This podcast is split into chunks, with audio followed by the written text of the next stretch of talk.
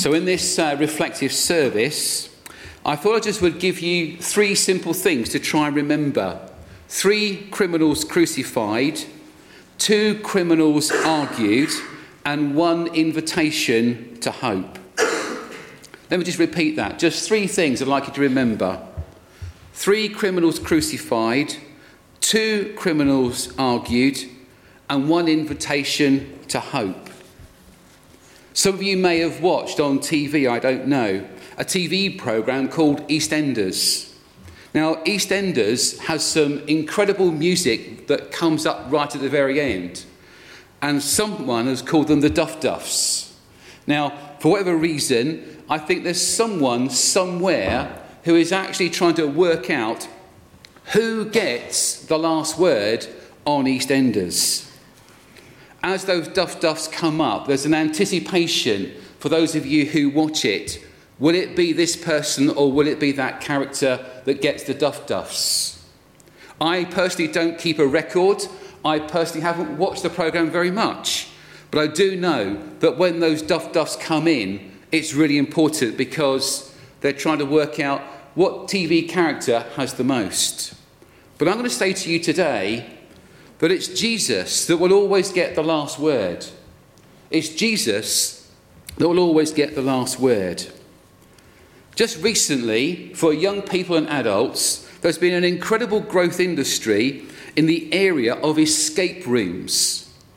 Now, if I'll just have a show of hands. Does anybody actually have any idea what I'm talking about when I mention escape rooms? Fantastic, a good number of you. Brilliant. Okay, for those of you then who are trying to puzzle out what on earth is an escape room?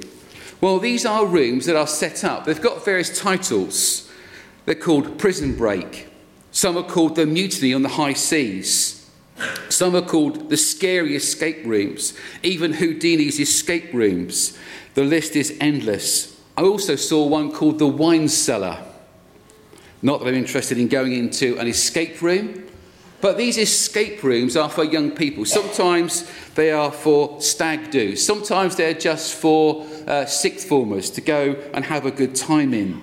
But the important thing about an escape room is that there is some central theme which, to which they have to get out. Now, these people are locked in. They willingly pay money to be locked into a room and actually try to work out the clues as to how to get out of these rooms. And I should imagine that as time goes by, when they're locked in this room, you will see someone say, Oh, I know the answer. There'll be arguments in the escape room. There'll also be those who will maybe just sit there and think to themselves, Well, I'm not going to join in. But as a part of the party, you should be joining in and trying to help your team win. Very often than not, there are some people who argue so much that they don't win the task. Because the aim is to try and get out of this room in some way, shape, or form. And this, this morning, I would like us to think about us being in an escape room. You've got the text in front of us, but I want us to walk through some evidence. Jesus gives us an invitation to hope. The first point I want you to remember today is that there were three criminals. The scene that's being talked about on the screen behind me is the scene of crucifixion. It would have been a bloody and noisy occasion. And Luke records just three deaths. The second point that I want you to remember that there was an argument between two men on their crosses. Through their pain and their anger, these exchanges went back and forth. Aren't you the Messiah? Can you not save us? Jesus will always save the one. We know of the Good Shepherd who goes after the one sheep.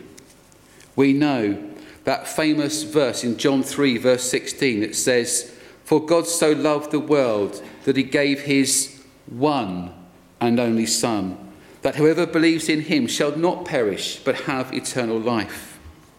And the word Messiah is about the promised deliverer of the Jewish nation prophesied in the Old Testament. One question from the other, criminal was, Don't you fear God? We are both getting what we deserve, said one, as we are under the same sentence.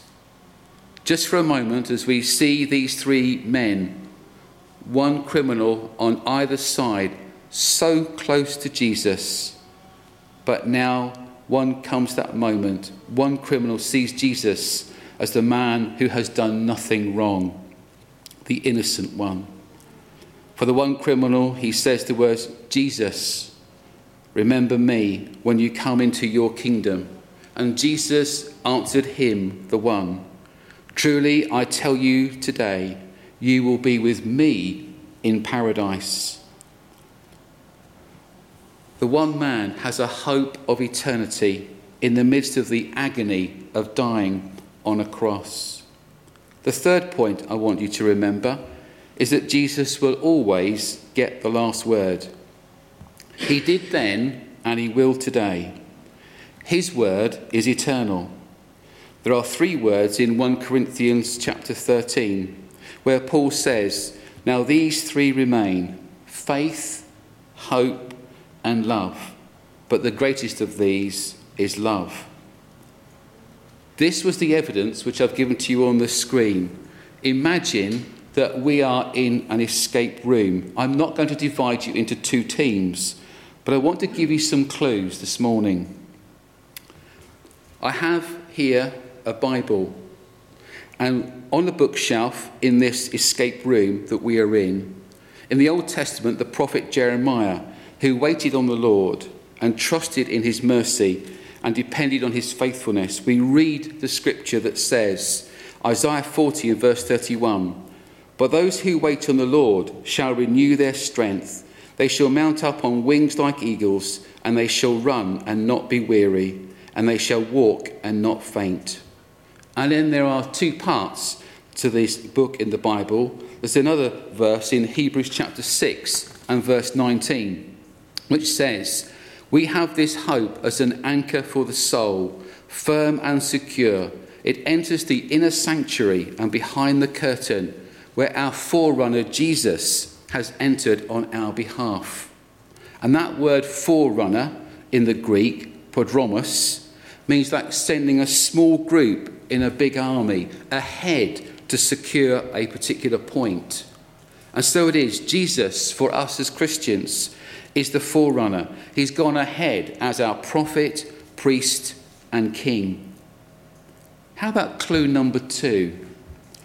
If I had time to make some of these instruments and bits and pieces, I probably would have done, but I apologise. But imagine I have an ancient script and scroll in front of me. This time it's from the Clement of Alexandria. He was an outstanding teacher in the early church. And there are different Christian seals that he has, both doves and fish and ships and an anchor.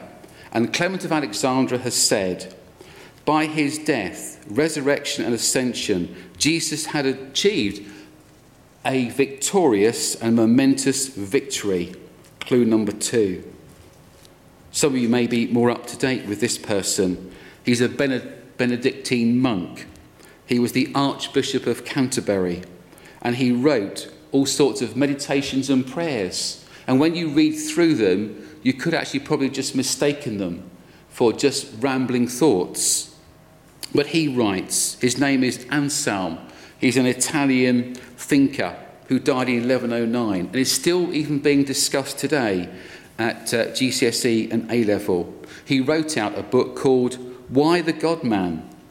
He explains and defends why Jesus must both be God and man in order to reconcile a holy God with a sinful humanity.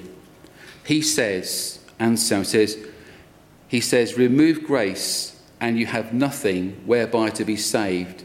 Remove free will and you have nothing that could be saved. Now we come to clue number four. The Westminster Shorter Catechism. It says, a good question to ask is, how did Christ, being the Son of God, become a man?